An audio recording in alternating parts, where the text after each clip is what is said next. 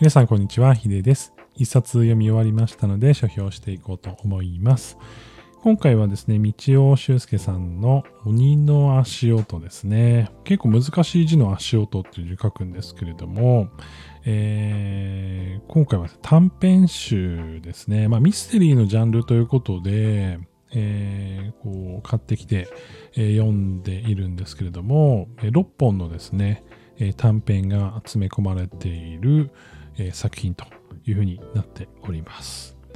えー、まあ、ミステリーの定義もですね、いろいろあって、まあ、いわゆるこう謎が出てきて、まあ、そのね、謎をこう探偵が解き明かすみたいな感じのものが、まあ、結構多い中ですね、えー、これに関してはですね、どちらかというと、まあ、謎はあって、それがま解けていくわけなんですけども、えー、まあ一つ一つのお話の中で出てくる主人公とかが、まあ過去に起こったこととか、過去のまあその罪であったりとか、えー、まあそういったことにですね、こう囚われて、えー、こう徐々に真相が明らかになるにつれてあそういうことだったんだっていう感覚を得られる短編が、えー、たくさん入っていてでもちょっと驚しいというか、えー、結構過去のその殺人であったりとか、え過去のその罪にこう向き合っていくって感じなので、えまあ、怖いところもあって、まあ、イメージとしては世にも奇妙な物語を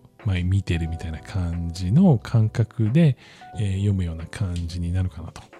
いうか、えー、雰囲気ですね。で、ちょっと解説の方にもね、これネタバレできないので、まあ、一つ一つのお話はそんなに深く、まあ、話さないんですけれども、えー、まあ、例えばですね、刑務所で作られた椅子に奇妙な文章が彫られていた。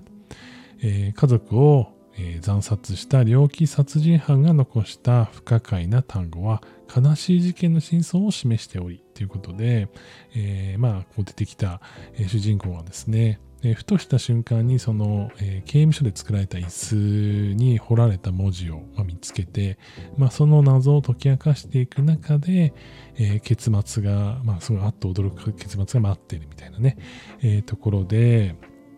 あのまあ、ネタバレはもちろんしないんですけれども、解説の方にもね、えー、こう、全体の雰囲気をこう捉える内容があったので、ちょっと読んでいきたいなというふうに思います。え平たく言うならば、本書は過去に復讐される人で、ええー、復讐される人でなしどもの物語なのである。スズムシによって、椅子の刻印によって、祭り林によって、紙切れの文字によって、些細なった契機で主人公は人を見失っていく。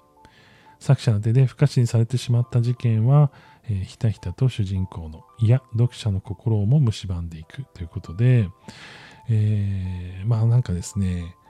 読んでると、この主人公に感情移入する部分もありつつ、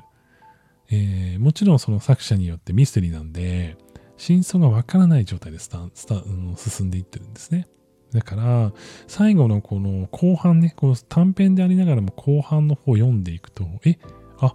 そういうこと、あ、なるほど、うわ、こ、怖みたいな感じの えー、瞬間がですね、えー、何度も訪れるような感じになっています。えー、短編集っていうことで結構サクサク読めます。で全体としてもページ数200ページぐらいですかね。えー、なので、もうほんと1日あれば読めますし、まあ休憩時間に30分ぐらいでね、1話読めたりとかするので、えー、ちょっとね、あの、ドラマ見るのも疲れちゃったなとか、あの、結構そのパソコンのね、画面とかテレビの画面見るのもちょっと疲れちゃったなっていう方は、えー、その、まあ、ちょっとコーヒーとか入れつつね、ゆっくりね、読むのもいいんじゃないかなというふうに思います。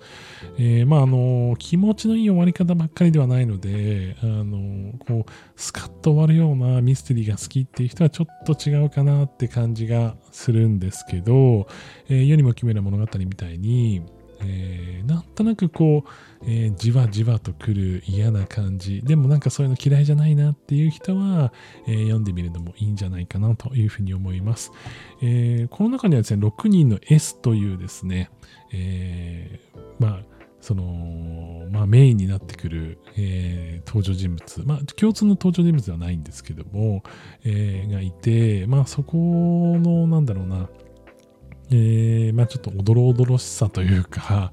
えー、まあ見えてこない、顔が見えてこない怖さみたいなものは、これ映像化ではやっぱりできない気がしていて、えー、この続々感っていうのはこう文字で読んでいくからこそ、まあ、文学で読むからこそこう感じられる続々感みたいなところが結構あったので、え、なんかこうぜひねそういうなんかちょっと不思議な感覚で、えー、なんていうのこれスリルを味わいたいなとか、えー、それでいて、まあ、謎解きがちょっとあってっていうね、その自分の中でこう、なんか展開がはっきりしていてっていうのが好きな方はね、えー、ぜひ読んでみていただけたらなというふうに思います。